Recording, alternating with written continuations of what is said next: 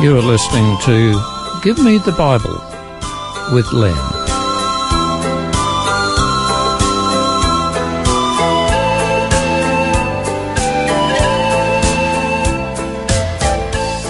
Today's program is entitled Cross-Eyed Christians.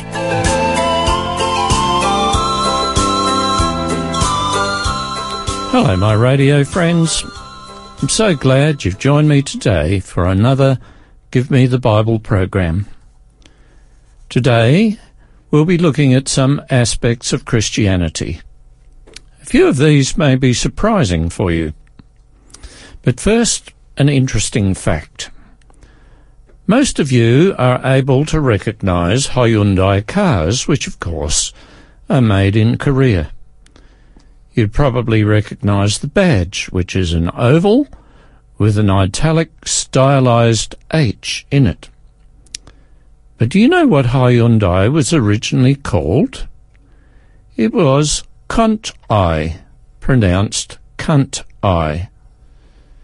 American marketing consultants suggested to the Koreans that the original name had some embarrassing connotations. So in around 1990, Kunt Eye changed their name to Hyundai.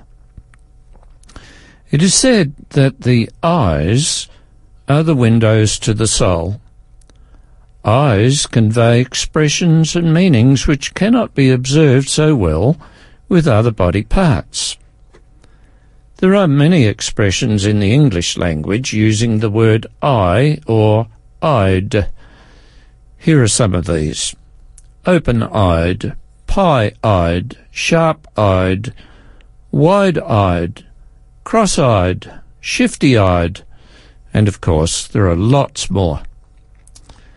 Fairly recently, while my wife and I were in the United States of America, I was bitten by a tick. No, the bite was not painful. In fact, I never felt a thing. No, the tick was not big. It was smaller than one of the little black ants commonly found here in Australia. But that little tick bite had large ramifications. From it, I contracted Lyme's disease. In my case, I was fairly fortunate with symptoms of a bright red dinner plate sized rash on my back and having a feeling of weakness and tiredness like I was getting the flu. Other victims may even lose their ability to walk. While I was having treatment for the Lymes, about a month after we returned to Australia, I suddenly found myself with strabismus, where my right eye refused to line up with the left one. Consequently, I saw everything double and I suspect this was the result of the bacterial infection from the tick bite. The eye problem was no joke, although my friends joked about it, calling me Pirate Pete, as it was necessary for me to wear a patch over the right eye. The sight in that eye was fine, but with my brain registering two differing images it was impossible to walk or drive with both eyes open. Fortunately, the problem has since rectified itself, and I have excellent vision. The Lyme's disease also seems to have disappeared, and I'm very grateful to regained to have regained, that is, my former health. But within this little personal story is a valuable lesson. In the Gospel of Matthew, chapter 6 and verse 24, is a statement made by Jesus. He said, No man can serve two masters, for he will hate the one and love the other, or else he will be loyal to the one and despise the other. You cannot serve God and mammon, which means money. When I had the strabismus, If I tried to use the two eyes as normal, I felt disoriented, not knowing if I was here or over there. The only way to get about was to close or cover the out of line eye. God's people must learn to that to serve the Lord requires a singleness of purpose. It's impossible to love the Lord and love money at the same time. Now, I saw this principle in operation with a very successful Adelaide businessman. He at one time recognized his sinful condition and gave his heart to the Lord. He was baptized and joined a church. But the lure for money was just too strong. For a while he tried to juggle the two opposing desires within himself. But little by little his church attendance became sporadic, then not at all. He ended up serving the one master, money, and he became successful. But as for his relationship with the Lord, it was compromised, and as far as I know, became non-existent. Another eye expression is swivel-eyed. Swivel-eyed is a bit like shifty-eyed, not being able to look at someone in the face without averting the eyes to look at anything apart from what should be looked at. Shifty-eyed people are either unusually shy or have something to hide. The latter fear that if they look steadily at you, that you'll be able to read their minds, and so they look away. I'm aware of some who seem to have a shifty-eyed spiritual experience. They might attend this church and then another one and then another and so on. They never settle because if they settle, then others might get to know them too well and find out some secrets they want to hide. Now, I'm not talking here about genuine seekers of truth who go to different churches to find a church home. When these people find a church home, they are usually prepared to make friends, become involved, and take on responsibilities.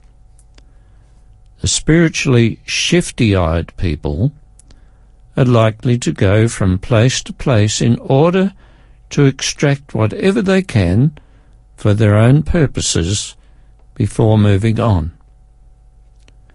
And it's like that doctrinally as well. Such people are likely to be swayed by this or that doctrine, doctrine like flotsam drifting about in the ocean and never coming to a point of firm belief. I'd like to suggest that anyone who does not study their Bible runs the risk of being swayed this way or that way, depending who and what they hear. Jesus, one time speaking about John the Baptist to an audience, said, What did you go out into the desert to see? A reed shaken in the wind? That was a question, and it comes from Luke 7, verse 24. Jesus was implying that John the Baptist was a man of God, solidly grounded in his beliefs and in what he taught. He was not afraid to call sin by its right name and had no fear of what people thought of him. He did what he knew to be right and never wavered from that. John the Baptist was a true man he was true to God as the needle on a compass always points to the North Pole, regardless of the conditions. I reckon that when John the Baptist looked someone in the eye, his gaze was steady. I reckon that John had strict principles and never wavered from them. I reckon John had a faith and trust in God that remained steady and strong despite whatever conditions he found himself in. John was no shifty-eyed individual. He was a man's man, and was, until his death, God's man too. John was a man about whom the Apostle Paul could say, Finally, my brothers, be strong in the Lord and in the power of his might. Put on the whole armour of God that you may be able to stand against the wiles of the devil. And that's from Ephesians chapter 6, verses 10 and 11. My friends, possibly some of you are spiritually shifty-eyed, not really grasping hold of God's word, finding truth, and yet not really holding firmly on to it? Why don't you be like John? Stand firm despite opposition to your stand, and stand in the strength of the Lord Jesus, who stood firm for us, and resolve to go through even to death to carry out what he had to do. Now, I'd like to share something about another eyed expression. It's one-eyed. One-eyed is usually applied to someone who has an idea and who refuses to let go of it, even when that idea is shown to be wrong. And of course, there are spiritually one-eyed people. Among these people are those who are likely to say something like this. My grandfather was, this is an example, my grandfather was a Catholic, my father was a Catholic, and so I'm a Catholic too. Now please understand that I've used this as an example and I could have used any particular religion in place of Catholic. But that sort of attitude is being one-eyed, relying on a family heritage, is no basis for belief or faith. We need to understand what the Bible says and accept beliefs based on it and not on what our ideas our family members may have held. Relying on what your ancestors believed is not good enough. They might have held wrong beliefs. They may have been quite ignorant of the teachings of their church group. Maybe they just went along, not knowing or caring about what their church taught. Maybe they did not really know what they themselves believed. And possibly their religious practice may have been no more than a formality. This kind of spiritual laziness will not gain anyone eternal life. You see, salvation is a personal thing. It's between you and God. You need to know what God wants. You need to know His will for you.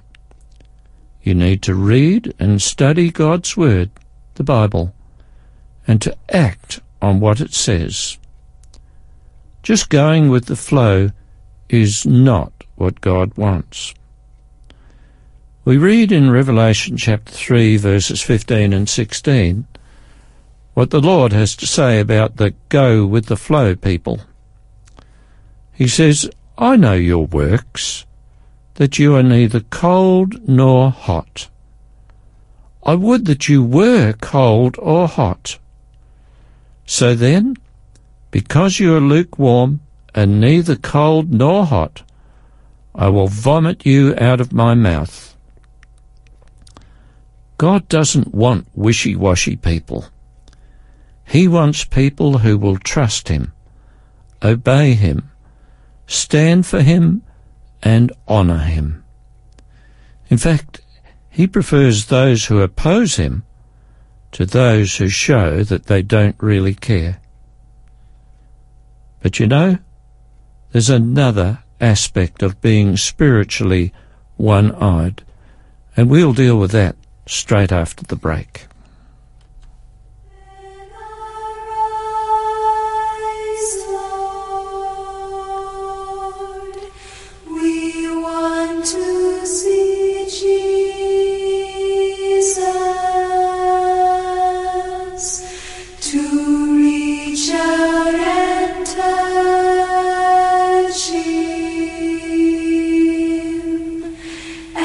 say that.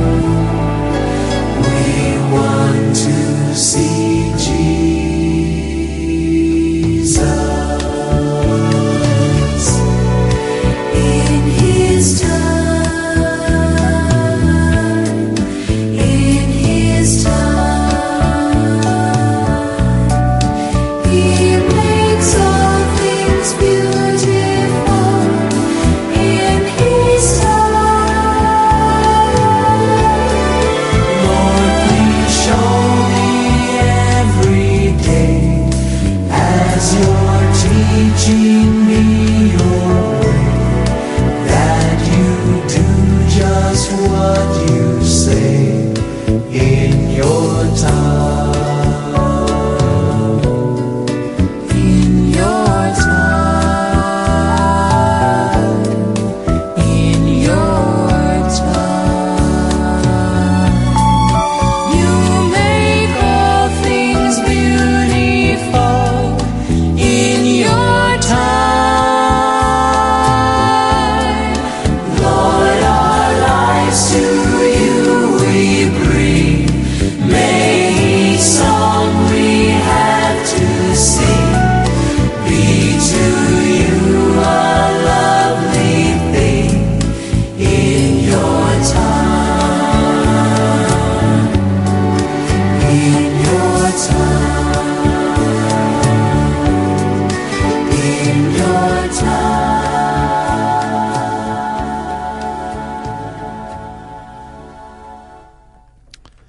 So what's this other aspect of being spiritually one-eyed?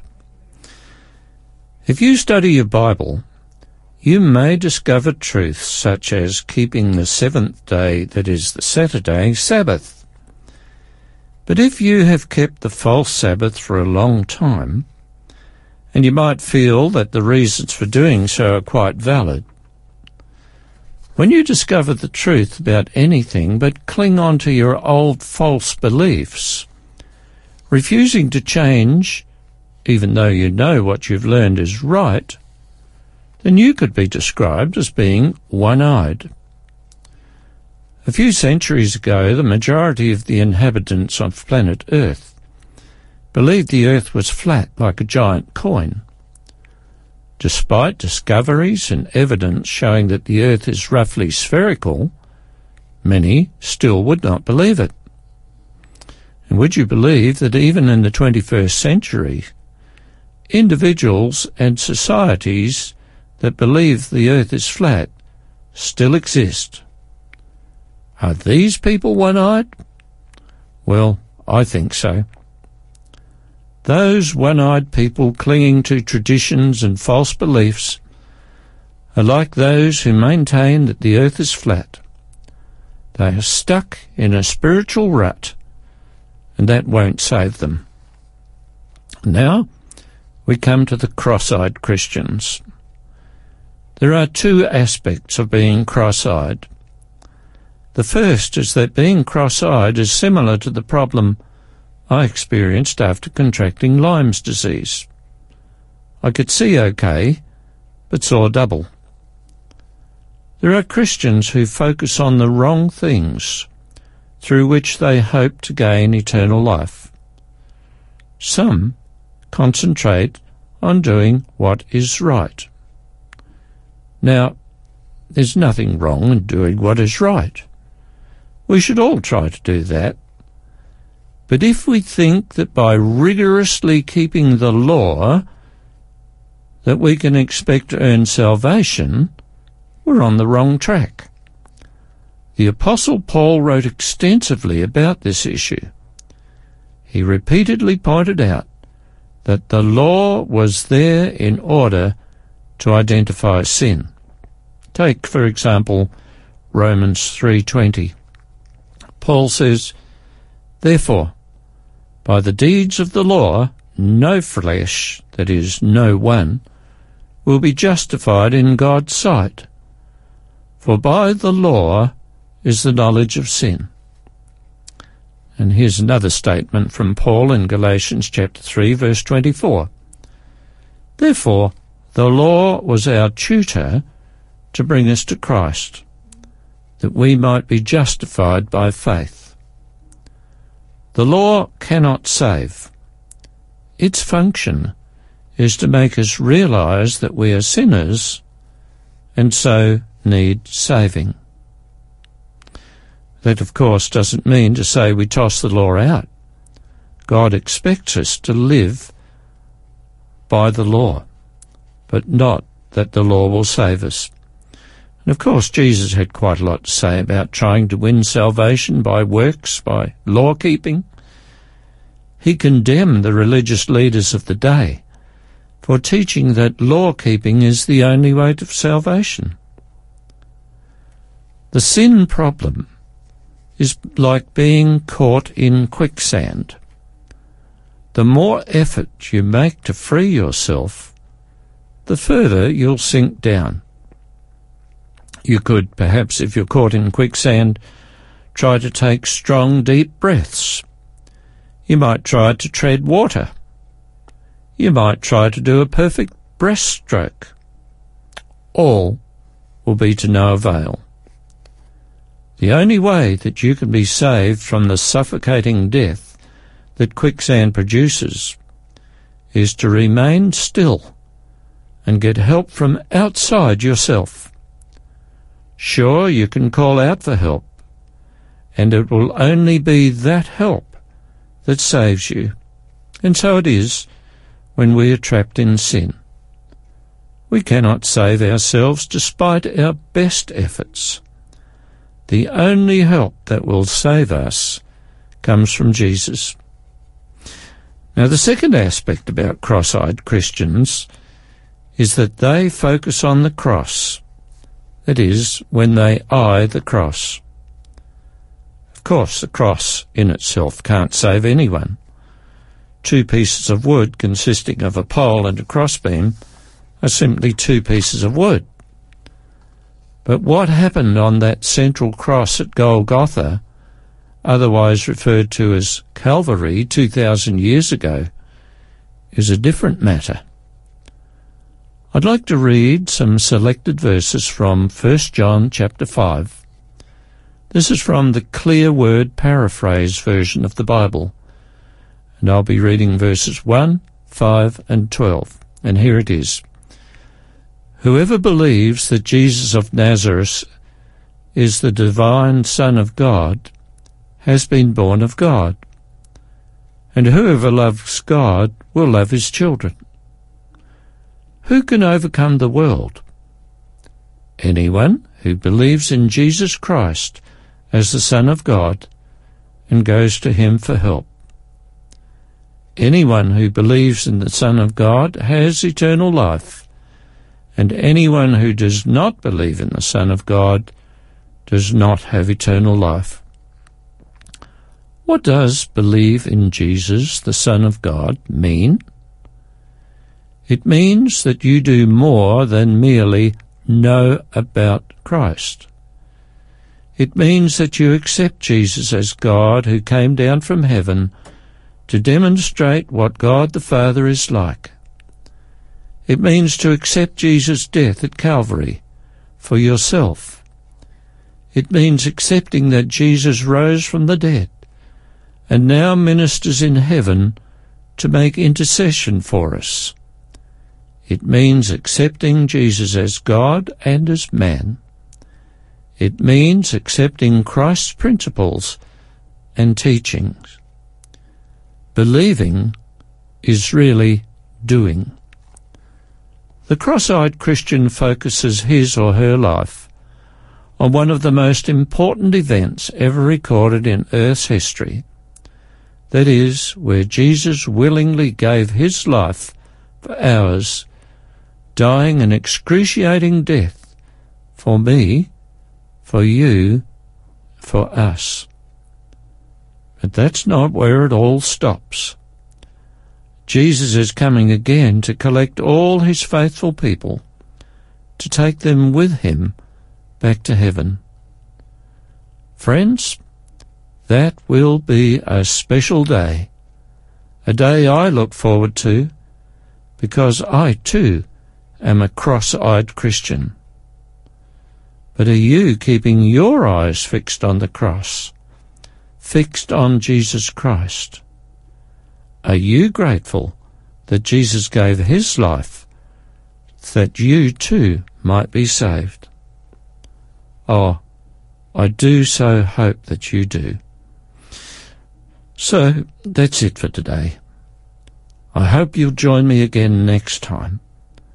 Until then, I wish you peace and joy and hope that comes from knowing and believing in Jesus.